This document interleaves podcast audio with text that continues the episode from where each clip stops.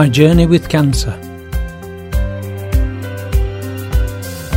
I've discovered a golden truth that from the start I was in your heart. A revelation that changed my world. That from round one I am God's son. To be sure, in my mind, just who I am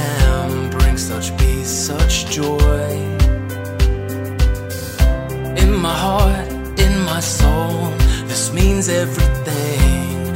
I'm a man on a mission, I'm God's envoy. For now I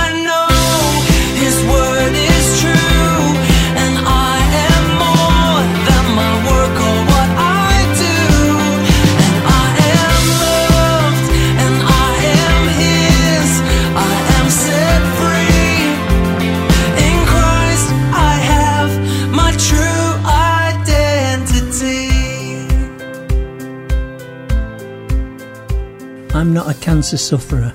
I'm a human being with cancer. It's my belief that God has called me to be frank and open about my cancer and my journey, whether it be long or short, to tell the world what it's like to have cancer and to walk that journey, and to share with anyone who will listen what God can do so that you can see what cancer treatment is like. For many of us, it's a mystery and it's a frightening thing, but it isn't. It doesn't have to be. And if you listen to my journey, it might give you hope in yours. Pops, yeah, we'd love to come on the journey with you. Amen. Christine Daniels. And Christine, welcome to Flame Radio. Thank you very much. You're a listener to Flame Radio. I- Yeah, that's right. you listen to one or two programs, including things like My Journey with Cancer. Christine, can you tell us just a little bit more about yourself? Can you tell us what church is like for you over in Yorkshire there? Whereabouts do you go to church? Well, we live in, in, in Bentley in Doncaster and we go to Bentley Baptist Church.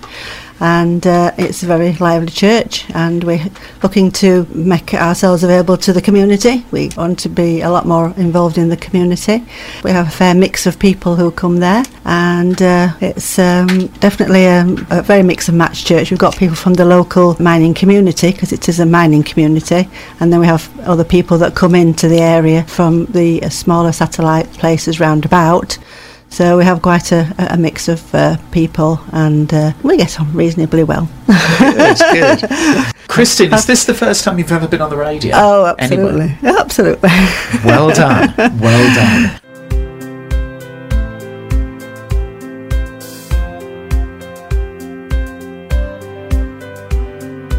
And Pops, what is your part in Flame? Well, the series title is My Journey with Cancer. And um, in 2016, I was diagnosed with prostate cancer, which later spread to my lungs and my heart. And it's been the story of my treatment. What I've presented is a weekly diary of um, how treatment's gone, how I've been feeling, um, how people around have been helpful or not. Depending on the case. And it has been quite a remarkable series. You stood out for your bravery, for your commitment, for your faith. You live with cancer, but you're not a cancer victim.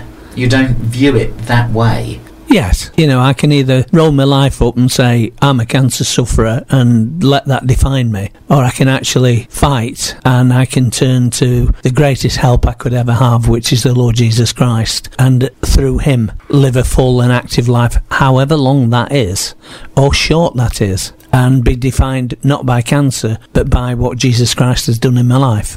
And Pops, back in 2016 when you had the first diagnosis, did you ever think that part of that response to not be defined with a cancer would involve a Christian and community radio station on Merseyside and you having a weekly 15 minute radio programme? Absolutely not. I was as enthusiastic about radio as my wife is. I never ever thought that I would have a story to tell. I mean, when you're first diagnosed, you, you're more concerned with the obvious practicalities of it. Will I survive? What will it mean? If I do survive, what will happen? What will be the drawbacks? You know, I often say to people, cancer takes no prisoners and it always leaves a mark in your life. You always know you've had it. Even if you're cured of it, it'll leave something behind to remind you of those days. And so your mind is full of that to start with. How do I survive this? How do I get through? How do I look after my family, my children? So the idea of actually presenting a radio program was the furthest thing from my mind, as I think you know. But it happened with a little help from your friends. Yes. It happened. And did doing the radio program, did that help? Yes, I think the short answer is yes. And the longer answer is that it actually makes you think about where you are in life, what you're doing. It makes you think about your future. Because when you're diagnosed with cancer and they say to you, the tumour you've got is massive and it's already broken out, you know, you're thinking, whoa, should I book the undertaker now? But then you realise that there's massive and there's massive. And so, although my cancer isn't curable, it is treatable. So I have to think, well, what do I do with my life? What is my life going to mean? And when you have to sit down once a week and think about your life and what it means, what you can do, who you come across, not only the people that you affect, but the people who affect me, then yeah, to help. And I think I did one show where I only talked about the people who had helped me. And sometimes it's nothing more than if I'm not in church two or three weeks running, I will get a get well card from one of the church members because he notices I'm not there and he sends me a get well card. And what that says is, I care. I'm thinking about you. And the more people who, through their actions and through their words, say that, the stronger you feel inside and the more able to fight this thing. That's right. We this week went to the funeral of a, a lady who died from cancer. And although we had never met her, we felt she was a friend. Her daughter, a friend of mine, had asked if I could ask my church to pray for her. And through a group we have called Prayer Warriors, we've been supporting that lady for quite some time. Sadly, it was her time to go home to be with the Lord. But her daughter said at the funeral, You have no idea how much that meant to me. We had exchanged text messages that could take me half an hour to write. They were that long. And I thought I wasn't doing any good. But she said, You have no idea how much those text messages meant to me. Absolutely. One friend has rallied his church and they are praying for me. Many, many people in the church are praying for me, and I've never met them and may never meet them.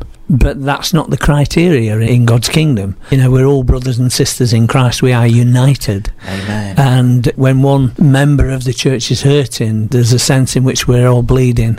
These people have come together, not just in that church, but in many churches I know of people praying for me who have never met me, yet they've taken up the challenge and got before the Lord on their knees and started to pray for me.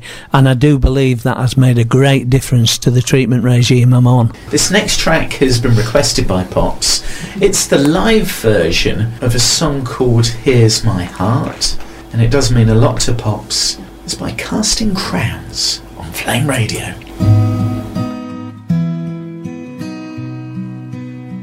We don't have to come to God like somebody else. We come to Him like we are. And a lot of times that means that I start my prayer time with God, just show me my heart, show me where I am. God, show me truth about myself so I know how to follow you. Sing this prayer with us. Here's my heart, Lord. Here's my heart, Lord. Here's my heart, Lord. Speak what is true. Sing that again. Here's my heart. Here's my heart, Lord. Can you pray that to Him? Here's my heart, Lord. Here's my heart, Lord. Speak truth, Lord. Speak what is true. Cause I am found,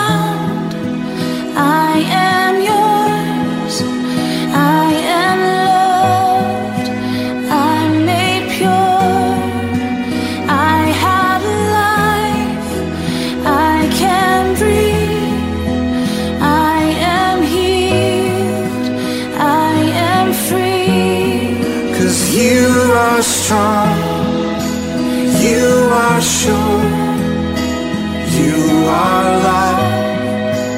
You endure.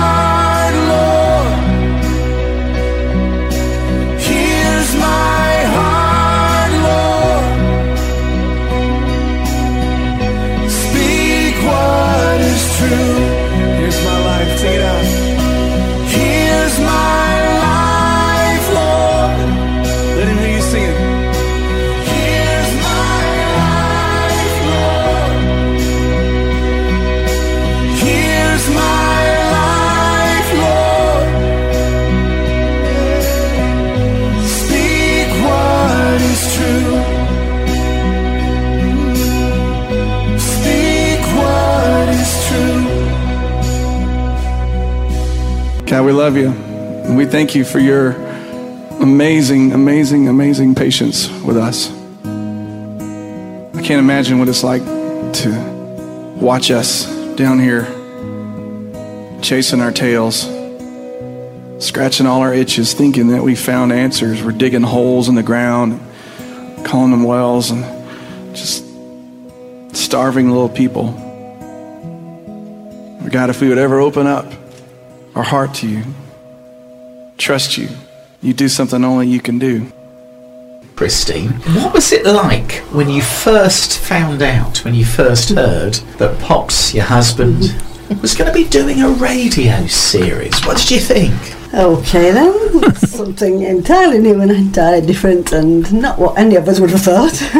it was the culmination of a lot of signs that we thought God had been showing us over the last year, probably. Hmm. That he wanted him to be doing something, and so I said, Well, if God wants you to be doing something, then He's going to make you well enough to do it. So, to whatever the treatment is, we keep on with that and we keep it focused and we just take it together. And he's done local preaching in, in church, you know, on a semi regular basis. I knew he was comfortable being up and talking to people, which is what he does well.